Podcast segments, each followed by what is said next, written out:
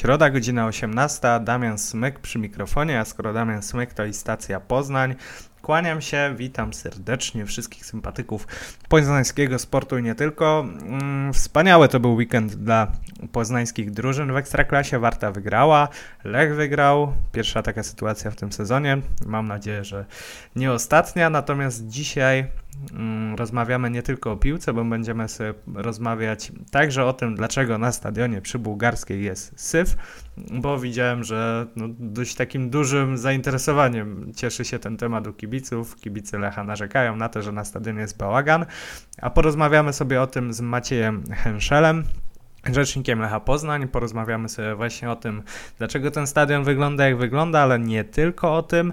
Mm, I to, to będzie temat lechowy w stacji, a jeśli chodzi o temat warciany w stacji, którego ostatnio zabrakło, bardzo mi przykro, przepraszam najmocniej, to będzie to rozmowa z Szymonem Mierzyńskim z WP Sportowych Faktów. Porozmawiamy o tym meczu z Górnikiem Łęczna, wygranym 4 do 0 przez Wartę, o Milanie Korynie, o Piotrze Czworku, o tym, e, dlaczego zmiana na stanowisku dyrektora sportowego wcale nie musi wyjść w Arcie tak źle, to znaczy może nawet wyjść korzystnie i też zerkniemy na to, na takie przewidywania w kontekście meczu z Legią Warszawa, który już w tę sobotę.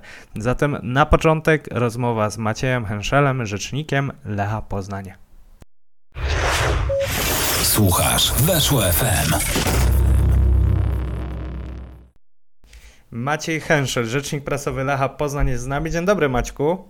Dzień dobry, witam serdecznie. Słuchaj, pytanie wprost, y, które kibiców też zastanawia. Dlaczego na stadionie Lecha Poznań jest taki syf? No powiem w ten sposób, no jakby tutaj to nie jest tak, że nagle my odkrywamy jakąś wiedzę tajemną i kibice muszą nas informować o tym, że coś jest nie tak na stadionie. Oczywiście wiemy, że nie jest dobrze. Jakby posypujemy głowę popiołem i przepraszamy, jeżeli ktoś miał jakieś tutaj e, niedogodności związane z oglądaniem meczów Lecha na stadionie. No i tylko z naszej strony jakby no musi paść jasna i otwarta deklaracja, że podjęliśmy tutaj działania, żeby to poprawić. No nie jest oczywiście tak, że przez ostatnie lata jakby nic się nie działo, jeżeli chodzi o zachowanie porządku na stadionie, natomiast e, no tutaj trzeba zdecydowanie mm, jeszcze to poprawić, jeszcze zdecydowanie więcej działań, więc jakby no pewnie krok po kroku będziemy to omawiać i, i, i będę mógł tutaj też przekazać kilka takich informacji dotyczących tego, co i jak chcemy zrobić, jeżeli chodzi o to, żeby tutaj na stadionie było mm, rzeczywiście komfortowo, jeśli chodzi o obserwowanie widowisk sportowych. No, oczywiście też od razu taka uwaga, y, to jest y, tak, że no ja jestem rzecznikiem Lecha, wypowiadam się jakby w imieniu Lecha, natomiast oczywiście za utrzymanie stadionu, żeby tutaj tych formalności stało się zadość, odpowiada spółka Marcelin Management, która oczywiście jest y, operatorem stadionu, natomiast no oczywiście jakby my tutaj ściśle z Marcelinem współpracujemy, spotykamy się jakby i ustalamy pewne rzeczy, które mają doprowadzić do tego, żeby było pod tym względem ok. Mhm. No, nie ma się co czarować, no Marcelin Management to jest właśnie siostrzana spółka wobec Lecha Poznań, firma ma też siedzibę na stadionie, prezesem jest człowiek, który 11 lat pracował w Amice Wronki, więc no tutaj jak domyślam się, ta, ta komunikacja powinna chyba być lepsza no bo, bo widziałem, że zbierasz takie informacje od kibiców, co jest nie tak, ale wydaje się, że, że trochę późno na to, na to wszystko, na takie zbieranie informacji przyszedł czas, no bo, bo nie jest tajemnicą, że na tym stadionie czysto nie jest od, od dłuższego czasu. Tak, tak, tu jest oczywiście racja, natomiast też jakby weźmy pod uwagę jeden fakt, to nie jest absolutnie żadne wytłumaczenie, natomiast oczywiście pamiętamy, że był okres pandemii, gdzie też i stadiony były zamknięte i tak dalej, więc jakby tutaj mm, e, nie jest tak, że, że jakby mm, to, co dzieje się na stadionie i wokół e, stadionu, e, tutaj ta czystość była jakby utrzymywana z dnia na dzień, no tylko ten zamknięty przez, nie wiem, półtora roku blisko stadion z małymi wyjątkami, z meczami, które się w międzyczasie na nim odbyły, to wszystko spowodowało, że jakby nałożyło i nawarstwiło się też e, teraz tych problemów związanych e, z zachowaniem czystości na stadionie. No ale tak jak już mówiłem wcześniej, no jakby tutaj tych działań naprawdę nie zabraknie, żeby, żeby te wszystkie mm, sprawy e, poprawić. Ja sygnalizując już ten temat na Twitterze i prosząc o te maile, jakby to już jest kolejny punkt, bo tak jak ty powtarzasz oczywiście, że Marcelin Management jest silnie związany z Lechem Poznań, więc te spotkania są jakby regularne tutaj, no i teraz jakby na roboczo trwa takie wypracowywanie tych wszystkich schematów i tego wszystkiego, co ma się odbywać na stadionie i wokół stadionu, żeby było dobrze. No, jakie mhm. działania trzeba podjąć, żeby, żeby rzeczywiście e, można powiedzieć, że e, w tym kierunku zrobiliśmy tutaj e, progres i jest, jest po prostu względem ok. Jakby to nie jest też tak, że nic się nie dzieje. Jeżeli chodzi o samą czystość, o utrzymanie czystości na stadionie, to oczywiście krok po kroku, step by step, oczywiście tutaj, tutaj e, będzie się ta sytuacja, miejmy nadzieję, poprawiać ze względu na wdrożone działania. Mhm. Natomiast też e, trzeba pamiętać, że jakby po kolei staramy się jakby dbać o to wszystko, co się dzieje i na stadionie i jeżeli chodzi o otoczenie, no bo też e, chociażby e, dzisiaj widziałem przez okno z biura, że kończy się już właściwie oklejanie tej opaski takiej wokół boisk treningowych, tak, żeby tam też było estetycznie, no bo już jeżeli chodzi o te reklamy, które tam wisiały, one też miały już e, swój czas, swoje lata, więc e, też żeby było tam bardzo estetycznie. Kibice, którzy pojawiają się na meczach przy Bułgarskiej zapewne zauważyli, że na słupach wokół stadionu są flagi, flagi na stulecie klubu, więc to też jest oczywiście drobny element. Ja nie, ja nie mówię, że to jest jakby te, te, to clue tego problemu całego, który staramy się w ten sposób rozwiązywać, mhm. natomiast natomiast, natomiast też jakby mówimy o tych rzeczach, które jakby po kolei tutaj, tutaj staramy się robić. Też oczywiście wszystkie nowe banery na wejściach i tak dalej, te wszystkie rzeczy zostały tutaj zrobione, no i zlecony został też audyt oznakowania stadionu. Ten audyt ma doprowadzić do tego, że firma, e, która przygotuje ten audyt później także jakby przygotuje gotowy projekt do tego, żeby oznakować raz jeszcze stadion, żeby tutaj jakby był komfort dla ludzi pojawiających się na stadionie, żeby nie mieli problemów e, do trafienia w odpowiednie miejsca. To jest też nawiązanie do tego, bo też tutaj błędnie i mogę wyprostować jedną rzecz. PZPN co roku przygotowuje ten raport na podstawie tego, jak delegaci oceniają, oceniają mecze w poszczególnych aspektach i tam między innymi było coś takiego jak polityka informacyjna i tu nie chodzi o politykę informacyjną klubu, czyli teksty, jakie pojawiają się na stronie internetowej, mhm. tylko polityka informacyjna to jest właśnie to, co na stadionie, jak stadion jest oznakowany e, i te wszystkie komunikaty, które wypływają i tak dalej. I tutaj faktycznie zajęliśmy jedno z dalszych miejsc, bodajże chyba jedenaste. E, w związku z tym też jakby ten aspekt e, tutaj chcemy poprawiać, jeżeli chodzi o, o oznakowanie stadionu, o taką tą politykę informacyjną. Więc jakby te wszystkie rzeczy już staramy się tutaj robić, no a ty pewnie będziesz dążył do tego, jak to będzie z tą czystością, więc też tutaj absolutnie mogę służyć kilkoma informacjami. Mhm, no to powiedz mi, co, co z tą legendarną membraną na stadionie, bo poprawię się mnie, mnie pamięć miliona. Ostatni raz była meta w 2012 roku. No tak. jest, już, jest już pożółkła, ona wygląda trochę jak ściany z takich filmów, e, gdzie ludzie chodzą po opuszczonych budynkach i, i, i no nie wygląda to estetycznie, zwłaszcza, że ona jest duża, widoczna właściwie z każdego miejsca tutaj niedaleko stadionu. Czy ona będzie myta, czy, czy po prostu zostawicie to tak jak jest?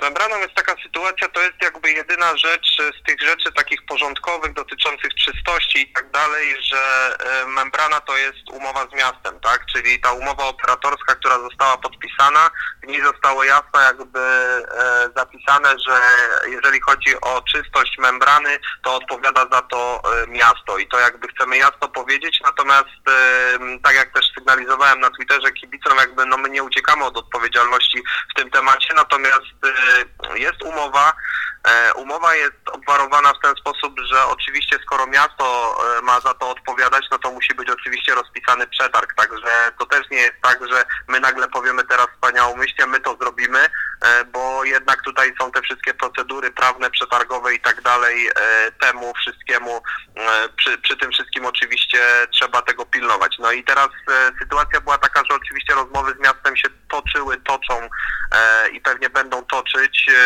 Do kibiców zapewne gdzieś tam docierały informacje, one w przestrzeni publicznej, medialnej e, funkcjonowały, że e, miasto miało te pieniądze w budżecie, miało w budżecie ubiegłorocznym e, i nawet ustami jednego z wiceprezydentów, zastępców prezydenta miasta Poznania było zakomunikowane, że pandemia koronawirusa sprawiła, że gdzieś te pieniądze musiały zostać przesunięte na inne odcinki. No i w związku z tym e, Poznański Ośrodek Sportu i Rekreacji, czyli POTIR, jakby nie był w stanie umyć tej membrany, czyli jakby to był temat e, ubiegłoroczny, przesunięty, no i jakby zobaczymy, jak ta sprawa się rozwiąże, jakby absolutnie tutaj my tego tematu nie zamykamy, nie mówimy, nie, to nie nasze, to wasze, wy za to odpowiadacie, no tylko staramy się jakby ten problem rozwiązać i, i miejmy nadzieję, że ten problem też zostanie jakby wkrótce rozwiązany, natomiast no jakby zwracam uwagę na te wszystkie kwestie formalne, przetargowe po prostu, bo to musi się, się naprawdę odbyć wszystko na, na drodze formalnej. Mhm, czyli wy nie macie możliwości tak,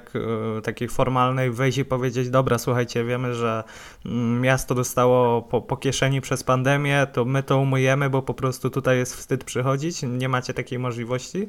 No mówiąc, no mówiąc w największym skrócie, ktoś mógłby się powołać naszą umowę i powiedzieć, że łamaliśmy prawo, no bo zrobiliśmy coś jakby tutaj bez oficjalnego przetargu, nie? Więc dlatego, dlatego jakby tutaj musimy być mega ostrożni też oczywiście w tym temacie, ale myślę, że ten temat też jakby tutaj, tak jak powiedziałem, wiele działań zostało podjętych i, i ten temat oczywiście też jest podjęty i też oczywiście o nim myślimy w kontekście tego, żeby, żeby to zrobić. Mhm, no to kolejna rzecz, którą widziałem, że, że kibice wymieniali, parking, y, na którym ten, zwłaszcza tej od ulicy Ptasiej, tam, tam dalej od Bułgarskiej, ten parking na kamyczkach, z nim się coś zmieni, planujecie coś, coś, coś zmienić, no bo kibice narzekają, że tam boją się wręcz o swoje samochody, wjeżdżając na te kamyczki, kamyczki można poobdzierać sobie w najlepszym wypadku lakier. Tak, to jest parking, który jest od Euro 2012, to znaczy on na Euro 2012 nie był traktowany jako parking, tylko to było miejsce e, ewentualnej ewakuacji, bodajże tak to chyba było traktowane. I teraz e, to jest teren należący do miasta, to jest teren, którym my nie możemy jakby zarządzać, to znaczy była zgoda na to, żeby na tych kamyczkach, właśnie na tych kamyczkach, czyli jakby nie e, betonując tego miejsca, nie wylewając tam asfaltu czy czegokolwiek innego, jakby wyrównując ten teren, po prostu na kamyczkach możemy zrobić ten parking, no ale nie ma jakby kolejnych decyzji, jakby tutaj to należy do miasta, co z tym terenem może dalej się stać, tak, więc oczywiście jakieś tam plany mówią o budowie ewentualnych boisk treningowych, e, kolejnych, e, e, no ale to oczywiście zależy wszystko jakby od porozumienia tutaj e, z miastem, natomiast jeżeli chodzi o sam parking, no to faktycznie e, jeżeli chodzi o ingerencję w to miejsce na tym etapie, to, to jakby wiele tutaj e, więcej nie możemy zrobić. Oczywiście pojawia się ten sam problem, który dotyczy też lokomotywy, czyli tego naszego symbolu, który jest przed stadionem, no bo jakby można to tutaj e, porównać jedną i drugą rzecz, bo tam też kibice narzekają, że zarasta już ten parking, tak, Mhm. że z tych kamyczków tam wyrastają już różne e, krzewy i tak dalej, no i jakby tutaj, e, tutaj też e, są działania w kontekście tego, żeby też była stała osoba, która odpowiada za e, to, żeby tam utrzymać i teren przed lokomotywą, i teren właśnie e, parkingowy, e, kwestie koszenia, tam e, właśnie pozbywania się tych wszystkich chwastów, to, to wszystko ma się odbywać za pomocą właśnie no, specjalnie dedykowanej jakby osoby do tego, żeby utrzymać ten porządek, no bo też doskonale sobie zdajemy sprawę, że przed lokomotywą też oczywiście już jakby ząb czasu nadgryzł ten teren i mimo, że to jest kolejny jakby fragment należący do miasta, ten akurat fragment właśnie przed lokomotywą, podobnie jak parking, no to jednak absolutnie my tutaj się poczuwamy do tego, żeby o ten teren zadbać i, i, i na pewno o ten teren zadbamy też w najbliższym czasie, więc też uspokajam kibiców tych wszystkich, którym gdzieś tam, nie wiem, czy nie zauważyłem tweeta, nie odpowiedziałem e, w tym temacie, no to też właśnie informuję, że tutaj ten teren będzie też e, uprzątnięty. Mhm. No, z tego co mówisz o tych wszystkich takich kwestiach sanitarnych, porządkowych, czystościowych i tak dalej, no wynika to, że mm, w wielu miejscach dochodzicie do miejsca, w którym po prostu mówicie, no ale to jest miasta i, i to miasto na tym trzyma pieczę. Powiedz mi, nie myśleliście o tym, żeby po prostu usiąść przy stole z Posirem, z Marcelin Management, y, z, wy jako Lech Poznań i powiedzieć, panowie, no widzimy, że, że to, co możemy ogarnąć jakoś, jakoś daje radę, natomiast kwestie, które leżą po waszej stronie, no rozbijają się różne kwestie przetargowe. Zmieńmy tę umowę, następna umowa niech wygląda inaczej. E, oddajcie to pod, pod takie auspicje nasze i, i, i będzie to wyglądać inaczej, no bo to też, jak rozumiem, wpływa na wasz wizerunek i mm, nawet jeżeli te kwestie formalne są tak rozpisane, że nie wszystko możecie robić, to też w waszym interesie, no to trochę tak jak ja wynajmuję mieszkanie e, i bym nie sprzątał u siebie, no bo umowa obowiązuje tak, a, a, a nie inaczej I, i nie myśleliście o tym, żeby po prostu z, usiąść z miastem, z Marcelinem i, i przedyskutować te kwestie raz jeszcze. No tak, to jakby ja tutaj, tu nie będę absolutnie wkraczał w umowę miasta z Marcelinem, no bo jakby nie jestem władny odpowiadać w imieniu Marcelina, mimo tego, że tak jak mówisz, że jest to spółka współpracująca jakby ściśle i powiązana kapitałowo z Lechem Poznań, więc jakby no tutaj, tutaj jakby w to nie będę wkraczał. My jakby jako Lech absolutnie poczuwamy się do tego, żeby, żeby zadbać o, o poszczególne jakby elementy i o czystość na stadionie i dlatego to nie jest tak, że zasiąść z Marcelinem i porozmawiać, tylko zasiadamy z Marcelinem i rozmawiamy i jakby no tutaj są kwestie tego typu, że mm, no jakby konkretne rzeczy już zostały w ostatnim czasie ustalone, chociażby e, no sporo, sporo tych wniosków, no bo przede wszystkim zatrudnienie więcej osób, e, jeżeli chodzi o sprzątanie stadionu, no to jest jakby kwestia oczywista, widać, mhm. że jakby te siły, które były rzucone przez Marcelin do tej pory jakby są niewystarczające, żeby zadbać o porządek na stadionie. Mm, zdecydowanie więcej godzin też, żeby poświęcić na, na to sprzątanie, chociaż też e, takie wyliczenie jest 40 tysięcy krzesełek na stadionie, więc teraz e, możesz sobie łatwe zadanie matematyczne policzyć, żeby każdemu krzesełku poświęcić minutę na sprzątanie, ile jest potrzebnych w tym momencie godzin. No i wychodzi, że tych godzin jest tam ponad 660 bodajże, jeżeli ja też dobrze liczę, jeżeli z matmy e, gdzieś uważałem na lekcjach, a nie, a nie to zaniedbałem, więc jakby no też widać, że widać, że tych pracowników już jest potrzebnych naprawdę bardzo dużo, żeby oczywiście o to zadbać, a jest oczywiście też taka kwestia, z którą już też spotykałem się e, w poprzednich latach, jeszcze też nie będąc rzecznikiem Lecha Poznań, że kibice gdzieś zgłaszali e, jakiś fragment na stadionie, gdzie tam oczywiście ptaszki swoje narobiły, te, te miejsca zostały gdzieś tam uprzątnięte, były dwa dni do meczu, no bo wiadomo, że to nie jest tak, że 40 tysięcy krzesełek da się umyć w dniu meczu. E, no i ptaki narobiły swoje już do meczu i jakby mimo, że było to zgłaszane wcześniej, a widziałem zdjęcia, to się okazywało, że już w dniu meczu potem był znowu syf. No więc jakby tutaj wracamy też do tematu, nie było w ostatnich latach e, Sokolnika, wracamy do tematu Sokolnika. E, będzie, będzie jakby funkcjonowała ta instytucja człowieka, który jakby no ma trochę odstraszyć to całe ptactwo, które zamieszkało sobie na stadionie przy Bułgarskiej, Gołębie, Pustułki, to wszystko to jest, e, to są nasi sąsiedzi tutaj na co dzień zamieszkujący stadion przy Bułgarskiej. No i też e, kolejna kwestia, jakby została już podjęta decyzja, bo przykrywane są trybuny, przykrywane są trybuny główne, czyli trybuny VIP, te miejsca Mm, gold i Silver, jakby te plandeki już funkcjonują od dłuższego czasu i one się faktycznie sprawdzają. Ma ich być zakupionych zdecydowanie więcej, więc jakby więcej miejsc na stadionie będzie mo można przykryć w tym okresie między meczami, tak? Mhm. Czyli żeby tutaj właśnie te krzesełka zachowały swoją czystość między jednym a drugim meczem. No to jest takie rozwiązanie oczywiście wciąż pośrednie, ale, ale no mhm. chyba takie najprostsze, żeby zachować taką bieżącą czystość na stadionie, jeżeli właśnie chodzi, chodzi o przesełka. I to mhm. te decyzje jakby już tutaj zostały podjęte i, i no i jakby no mówię, no ty, tych działań jest tutaj sporo, ja mógłbym wymieniać i wymieniać, no ale, ale jakby no też chcę, chcę e, też e, prosić jakby kibiców o to, żeby, żeby tutaj e, oczywiście wciąż zgłaszali uwagi, jeżeli coś nie będzie funkcjonować, natomiast my tak krok po kroku deklarujemy z naszej strony, że będziemy to wszystko wyprowadzać na prostą i, i będziemy starali się sprawić, żeby te warunki oglądania meczów były naprawdę już dla kibiców komfortowe i nic im nie przeszkadzało w tym, żeby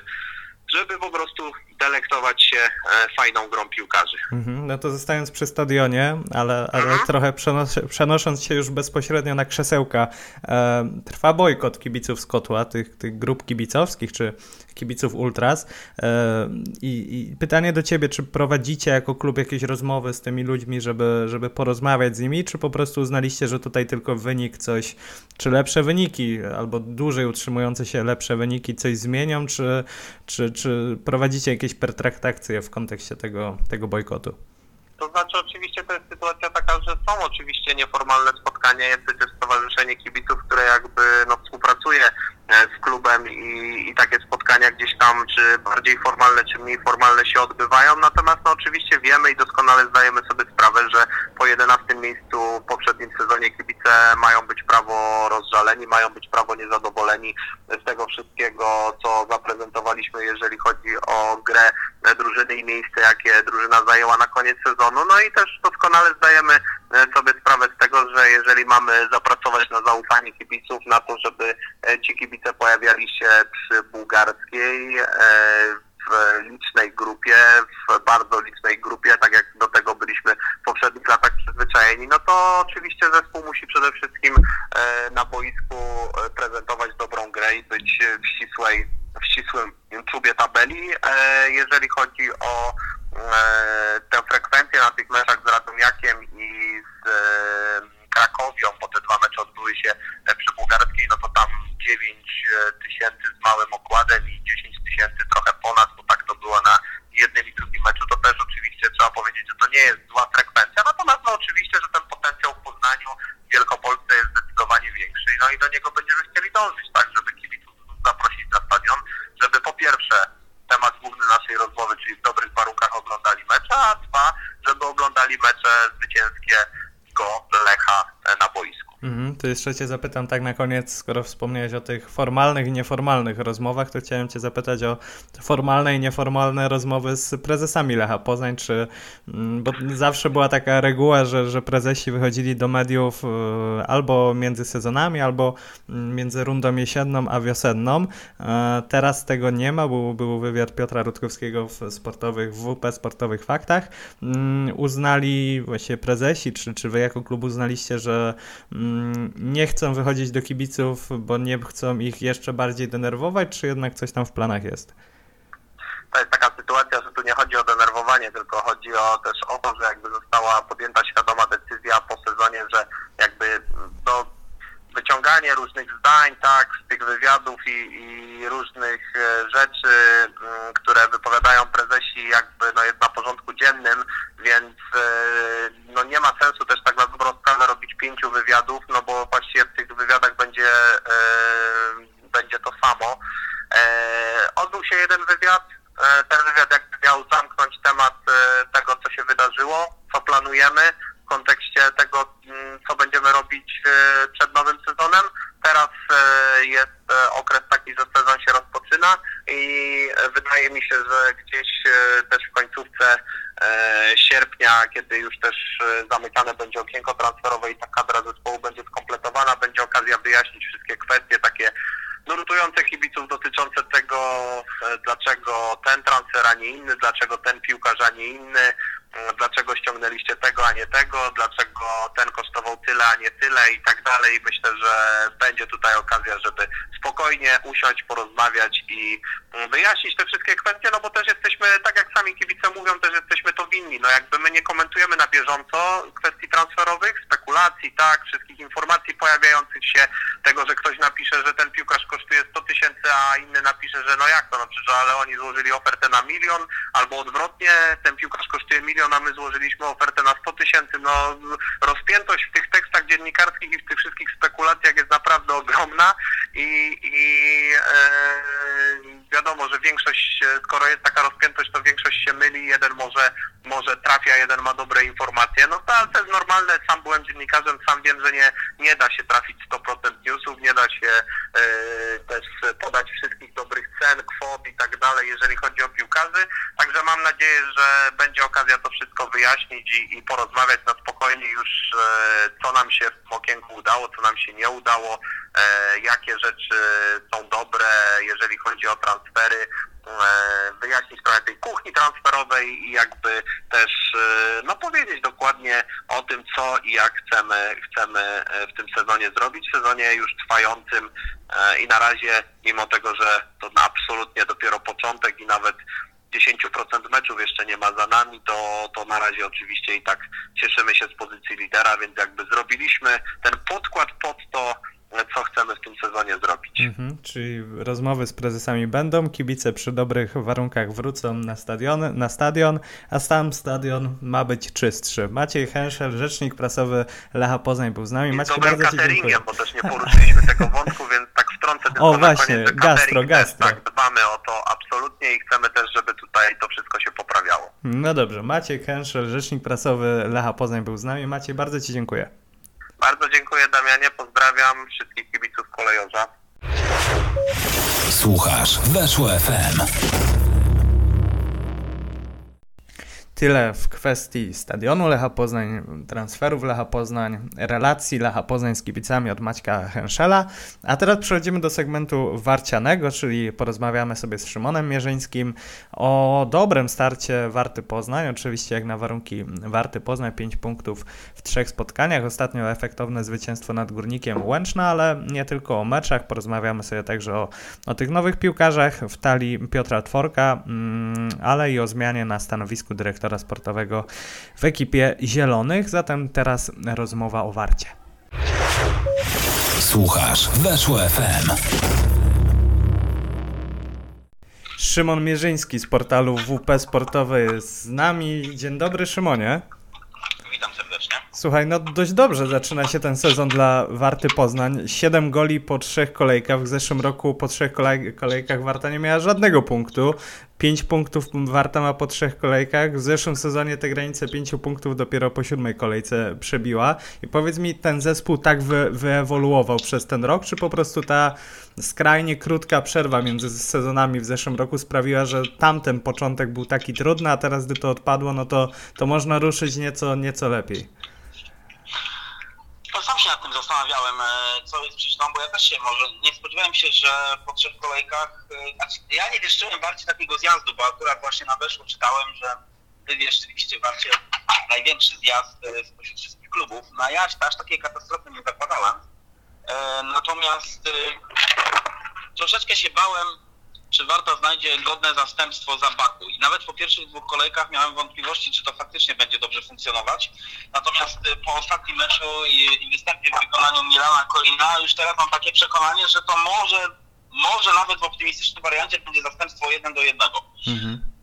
Warta nie, do, nie, nie doznała latem aż tak wielu osłabień, bo odszedł właściwie, y, no, Baku odszedł Maciej Żurawski, nie ma Jakuba Kuzdry ale mm, też nowi zawodnicy przyszli. Poza tym e, wydaje mi się też, że my troszeczkę za, za, za dużą wagę przywiązujemy do takich kwestii jak e, właśnie dobry start, słaby start, e, jak to, czy właśnie takie już wyświetlane powiedzenie, drugi sezon Beniaminka będzie bardzo trudny i tak dalej, i tak dalej. Tak naprawdę jeśli ktoś jest optymalnie przygotowany, kontynuuje te dobre rzeczy, które robił w poprzednim sezonie, a do tego stara się stara się jeszcze dołożyć coś nowego. Warta też wydaje mi się bardzo mądrze wykorzystuje doświadczenie, które zebrała w poprzednim sezonie. Mhm. E, dzisiaj to już nie jest taki nieopierzony zespół, który łatwo ugryźć, zaskoczyć, e, czy któremu brakuje pewności siebie, bo, bo o ile piąte miejsce na koniec sezonu było świetne, to przecież gdybyśmy rozpatrywali początek poprzedniego sezonu, no to nic nie wskazywało na to, że Warcie tak dobrze, że to się dla Warty tak dobrze skończy. Tam właśnie brakowało pewności siebie, brakowało takiego otrzaskania z tą ekstraklasową rzeczywistością. Tych wszystkich, y, tych wszystkich e, mankamentów już nie ma, a dodatkowo udało się uniknąć, e, uniknąć tego, czego się wszyscy bali, czyli że wyjęcie z tej drużyny dwóch, trzech e, kluczowych ogniw doprowadzi do jakiejś e, sportowej zapaści. No tak nie jest.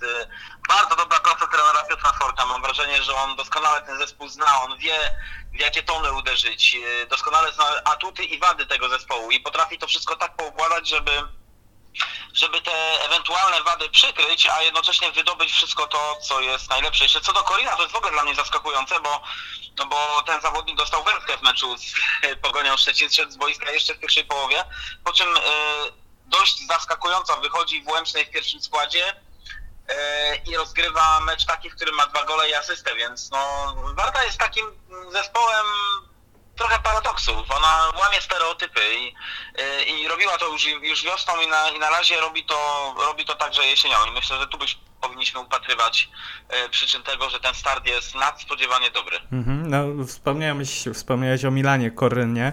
Mm, ja mam wrażenie, że niektórzy spodziewali się takiego totalnie drugiego baku, tak? Czyli takiego piłkarza, który będzie non-stop wchodził w pojedynki, który będzie niezwykle szybki, którego będzie ciągnęło w pole karne ten Koryn, on nie jest taki. To jest, nie wiem, czy się zgodzi, że to jest piłkarz o innej charakterystyce. On, on też, e, co podkreślał trener Tworek, i popracuje w defensywie i, i jest lepiej tak zorganizowany. Mm, I, I mam takie wrażenie, że paradoksalnie, mimo że to nie jest jeden do jednego baku, to Warta może zyskać na takim jakościowym żołnierzu z dobrą techniką. I, i to też pokazał w tym, w tym meczu z Łęczną. Tak, bo e, musimy też brać pod uwagę, że Warta dokonując transferów musi jednak mocno celować w to, żeby zawodnicy, którzy przychodzą z zewnątrz, potrafili się wpasować w tę specyficzną atmosferę, która panuje w Warcie. Ona nie jest jakaś trudna, bo to nie jest trudna szatnia dla nowych piłkarzy, ale to jest taka szatnia, do której no, no trzeba mieć pewne cechy charakteru, żeby się w niej dobrze odnaleźć. I dlatego na przykład, dlatego na przykład wszyscy w klubie, ja się z tym w pełni zgadzałem, byli przekonani, że mimo, że Adam Zrelak wiosną gola nie strzelił, to on do Warty doskonale pasuje i on prędzej czy później odpali. I on, tam nikt nie miał wątpliwości, żeby na przykład go zatrzymywać zatem. I ta decyzja jest dobra, jestem przekonany. Tu nie tylko chodzi o tą bramkę wyłącznie, ale tu w ogóle yy, o, o, oceniając całokształt. I teraz z Korynem jest sytuacja taka, w sparingach, gdy go oglądałem, to miałem takie wrażenie, że to jest piłkarz o ogromnym potencjale. Po czym obejrzałem mecze ze Śląskiem i z Pogonią i zacząłem delikatnie wątpić. Mhm. Po czym y, w Łęcznej wyszedł w pierwszym składzie i wygląda na to, że ten proces aklimatyzacji, który być może w Ekstraklasie był dla niego no, trudny, nie trudny, dwa mecze mu zajął, e, no to w tym trzecim meczu już potrafił rozwinąć skrzydła i potrafić wszystkie swoje, pokazać wszystkie swoje walory, więc, y, więc na razie wygląda na to, że Warta znalazła piłkarza, który, który będzie w stanie przede wszystkim dawać liczby, bo bo, no bo o to też w tym wszystkim chodzi, że godne zastąpienie Baku to jest też to, żeby taki piłkarz potrafił strzelić kilka goli, dołożyć jakieś asysty i być taką wartością dodaną na, na skrzydle. Na razie to się udaje, a praca w defensywie jak najbardziej. Baku dawał mnóstwo z przodu, w tej defensywie bywało różnie, natomiast no, w taktyce trenera Tworka, w tym jak Warta jest zbudowana, jak ona funkcjonuje, no to jednak e, praca w defensywie też ma znaczenie, więc, mhm. więc jeśli on dołoży więcej w defensywie niż dokładał Baku, to kto wie, może być coś, co nam się wydawało niewyobrażalne, piłkarzem albo nawet tak dobrym jak Baku, albo może nawet go przebije. Mhm. Wspomniałeś o Adamie z Relaku, strzelił wreszcie tego swojego wyczekanego gola. Dla mnie było zaskakujące, że on akurat wybiegł w wyjściowym składzie, natomiast chciałem cię zapytać, jak widzisz w ogóle te rywalizacje między nim a Kuzimskim, no bo wydawało się po tym zeszłym sezonie, gdzie Kuzimski był chwalony zewsząd, że to będzie taki układ na zasadzie 70-20, czyli 70 minut dla Kuzimskiego, 20 minut dla Zaralaka. Tutaj widzimy, że trener Tworek też szuka innych rozwiązań. Z tego, co, co gdzieś tam słychać, no to Zrelak na treningach jak przykłada lewą nogą, no to tam nie ma za bardzo czego, czego zbierać. Jak ty widzisz tę rywalizację na dziewiątce w Warcie Poznań? To jest to, bo wydaje mi się, że Kuzimski i Zrelak przynajmniej, mm, przynajmniej w praktyce tak to wygląda, oni grają troszeczkę inaczej. Zrelak się Zrelak ma chyba tę umiejętność e, troszkę głębszego cofania się po piłkę i brania udziału większego w rozegraniu. Mhm. I w meczach, w których będzie trzeba, e, będzie trzeba wyjść z trochę głębszych stref e, do ataku, to takie walory Zrelaka mogą być bardzo cenne. Natomiast z Kuzimskim sytuacja jest taka, że Kuzimski to jest typowo piłkarz na wykończenie. I tutaj w zależności od tego, jaką Piotr Tworek obierze taktykę, no to będzie sobie dobierał takiego zawodnika. Myślę, że oni się mogą, mogą doskonale uzupełniać, bo Kuzimski ze względu na swoje walory, jak wejdzie na boisko na podmęczonego rywala, to też może bardzo wiele dać, więc ja nie widzę tutaj kolizji. Oczywiście jeśli oni mieliby grać obaj, bo takie już sytuacje też się zdarzały, tak, no to tak. wiadomo, że jeden wtedy pojawia się na skrzydle, bo na dwóch klasycznych napastników Piotr Tworek raczej grać nie będzie, chyba, że byłaby to zmiana taktyki w trakcie meczu w momencie jakiejś dużej desperacji. Mhm. No w Warszawie w zeszłym, w zeszłym sezonie z Legią, tam Kuzimski wyszedł tak na skrzydle, Tak, trochę... ale to też ustawienie z dwoma klasycznymi Tak, tak, tak. Kuzimski było wtedy na skrzydle właśnie, gra. Jeden z nich y, był skrzydłowym. Mhm. No wtedy to już w ogóle była pełna ofensywa, bo na skrzydłach Kozimski Baku, na dziewiątce Zrelak, no i tamtymi boczkami Legia sobie, sobie wjeżdżała. A słuchaj, bo w, ostat, w ostatnim meczu no, duet Ławniczak-Iwanow zagrał bardzo dobrze. W tym meczu z Pogonią Szczecin-Iwanow to w ogóle był graczem meczu, być może nawet graczem całej kolejki. E, No wiemy, że coraz bliżej takiego powrotu do, do grania, takiego regularnego jest Bartosz Kiliba. I pytanie do ciebie, no bo kapitan, no wiemy jak, jakim Bartosz Kieliba jest fundamentem dla tej drużyny, że to jest piłkarz nieoceniony. Pytanie do ciebie, rozbijałbyś tak dobrze funkcjonujący duet do tej pory? No wiadomo, w tym, w tym, w tym pierwszym meczu ze Śląskiem dobrze to nie wyglądało, ale te dwa ostatnie mecze to już, to już naprawdę profesura. To znaczy, jeśli chodzi o duet Ław, Ławniczak-Iwanow, to tak, Robertowi Iwanowowi, z tego co kojarzę, w tych trzech kolejkach przytrafił się dosłownie jeden taki mały błąd w Łęcznej, e, który był bez konsekwencji, bo Robert Iwanow dogonił rywala, na rzecz którego stracił piłkę, no i tą sytuację wyczyścił. Aleks Ławniczak zagrał świetnie w Łęcznej, bo do dobrej postawy w tyłach dołożył jeszcze dwie asysty, natomiast jego mecze w wykonaniu y, z Pogonią i ze Śląskiem nie były idealne. I, I gdybyśmy oceniali całościowo, to, to trzeba by tak na to spojrzeć, a nie tylko wyciągać wnioski po jednym meczu. No to jest duża zagwozdka, to jest chyba największy dylemat, jaki ma teraz trener Tworek, bo pytanie, czy jak Bartosz Kieliba wróci do pełni formy, to czy on ma to miejsce w składzie niepodważalne, czy jednak teraz będzie musiał o nie trochę powalczyć? Myślę, że trzeba by było trenera o to spytać, bo to w dużej mierze jest. Do, m, teraz trener musi do umiejętną gospodarkę tymi kwestiami mentalnymi prowadzić, żeby któryś z nich tam powiedzmy nie czuł się pokrzywdzony. To są tego typu rzeczy, bo sportowo to ja myślę, że zarówno Kieliba, jak i Ławniczak to jest. mm, No to jest poziom bardzo podobny i, i, i oni obaj są w stanie wejść i dać bardzo dobrą zmianę. Natomiast y, Natomiast na pewno nie podważałbym pozycji Iwanowa. Tutaj chyba nie ma dyskusji. To jest zawodnik, który tak się bardziej rozwinął, że dzisiaj, dzisiaj śmiem twierdzić, że jest jednym z lepszych stoperów e, w Ekstraklasie. Mhm, no to mamy zbieżne zdanie. Jeśli kogoś tu zmieniać, to Ławniczaka, Iwanowa absolutnie, totalnie nie ruszać, bo no, nie, niewiarygodny jest ten jego, ten jego Jego, progres. jego spokój w grze, jego pewność siebie, jego takie jednocześnie luźne podejście, ale takie bardzo konsekwentne, e, bezbłędne, no jest dla mnie imponujące. On też, on też e, mm, e, no tak, akurat Kieliba i Ławnicak też to robią, bo teraz, przed chwilą mówiliśmy o dwóch, as- dwóch asystach, ale Iwanow też potrafi coś dać z przodu, bo on potrafi piłkę wyprowadzić i, i wykończyć cały fragment, także Także no, ma trener Tworek na tej pozycji, mimo że ma w sumie tylko trzech stoperów, bo Wiktor Pleśnierowicz się no niestety trochę rozsypał, nie zagra do końca rundy, to akurat Iwanow, Kieliba, Ławniczak, gdyby była jakaś możliwość, to pewnie wszystkich trzech by chętnie wystawił. No, ale zmiany tu na trójkę przypuszczam, że nie szykuje. Co do tego, Nie, nie, co do tego wyprowadzania Iwanowa, to przypomniał mi się mecz z Pogonią Szczecin, gdy, gdy on miał najwięcej dryblingów na całym boisku z- spośród wszystkich piłkarzy, tam zdaje się 3 na 3 e, udane dryblingi, z tego taki jeden spektakularny przy, przy pressingu trzech rywali, tam jakieś kółeczko, piętą, podeszłą, takie, takie futsalowe zagranie.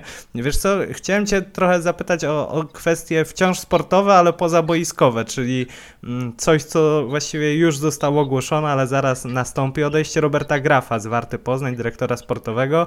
E, Za niego już właściwie w klubie jest Radosław Mozyrko.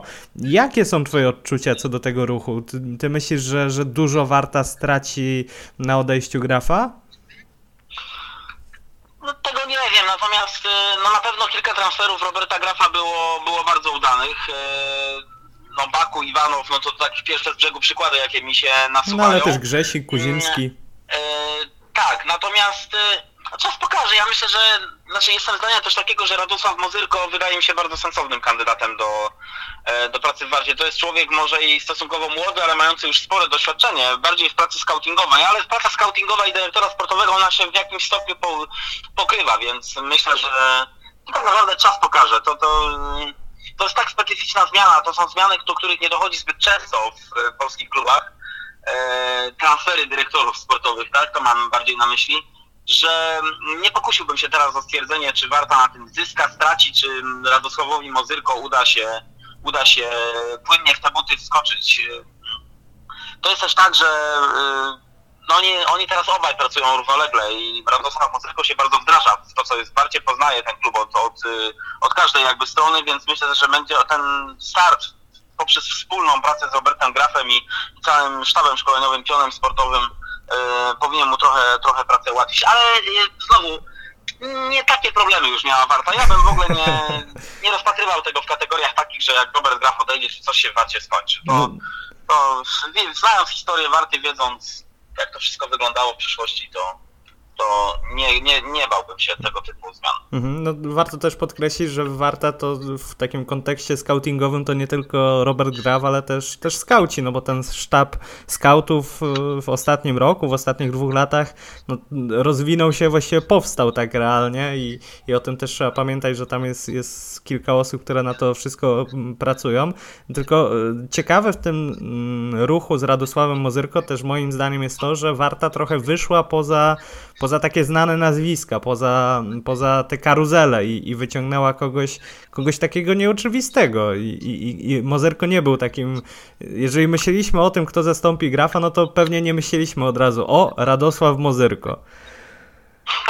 No ale jeśli byś, by cię te kilka lat temu ktoś spytał, kto będzie dyrektorem Warty, też nie powiedział, że to będzie Robert Graf, też nie był człowiekiem z karuzeli. Piotr Tworek też nie był trenerem z karuzeli, także y, no to jest to, co mówię, no to tak naprawdę y, nie przywiązywałbym wagi do właśnie nazwisk, do jakiegoś takiego sztampowego działania, bo moim zdaniem to czasami to ma więcej, więcej szkody niż, niż korzyści przynosi. Mhm. Ja nie jestem człowiekiem przywiązanym do nazwisk, który by się kręcił najchętniej e, przy właśnie transferach i przy zatrudnianiu trenerów, dyrektorów wokół ciągle tych, tych samych nazwisk. Szczerze mówiąc, to mnie nawet trochę lekko irytuje w Ekstraklasie, bo mam wrażenie, że jest taka grupa na przykład trenerów, którzy no stąd, tu gdzieś, tu stracą pracę, za dwa miesiące już są gdzie indziej, potem po pół roku jeszcze inny, klub i tak dalej, i tak dalej, i tak to się kręci. Mhm, No warto udowadnia, że rękę do tych e, nowych twarzy ma. Wiesz co, chciałem cię zapytać jeszcze o tę najbliższą kolejkę. E, Do Grodziska Wielkopolskiego przyjeżdża Legia Warszawa. Legia, która no, w, w tym ostatnim meczu z Dinamem miała dobre 45 minut, natomiast, natomiast ostatecznie odpadła z eliminacji do Ligi Mistrzów. Mm, Ty się boisz trochę powtórki z zeszłego roku meczu z Grodziska, czy jednak przewidujesz taki obraz meczu na zasadzie e, tego, tego meczu rewanżowego, gdzie Warta no, potrafiła postawić się Legii, tam niewiele brakowało, żeby w końcówce nawet ten, ten mecz zremisowała. Nie boję się powtórki z zeszłego roku.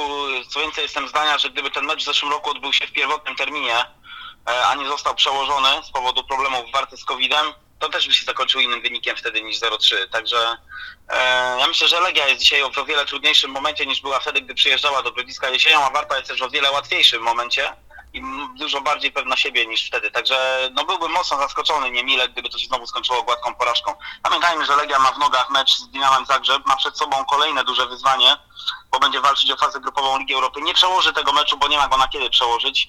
E, więc myślę, że to Czesław Michniewicz ma większy ból głowy przed tym meczem niż Piotr Tworek. Od Warty też niczego się nie wymaga.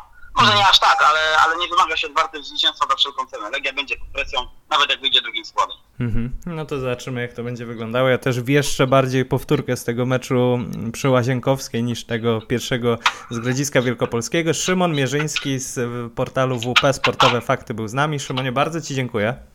Dziękuję. Weszło FM. Najlepsze radio sportowe. No i to na tyle w dzisiejszej stacji Poznań. Mam nadzieję, że było ciekawie, że mieliście jak spędzić to środowe popołudnie, ewentualnie jeżeli szuka, słuchacie na Spotify czy na SoundCloudzie, to jakieś inne popołudnie, albo jakiś inny poranek, albo nie wieczorem słuchacie. Nie wnikam. Mm, słuchajcie, kiedy chcecie. Najważniejsze, żebyście słuchali. My słyszymy się za tydzień. Ja jeszcze zapraszam na, na YouTube. Kanał weszło tam ode mnie smykałka e, 15 minut o tym, jak postrzegam to, co robi obecnie Lech Poznań. Zatem to na tyle, jeśli chodzi o dzisiejszą stację Poznań. Damian Smyk, kłaniam się i do usłyszenia. Gol! Gol! Gol! Weszło! Weszło! Weszło!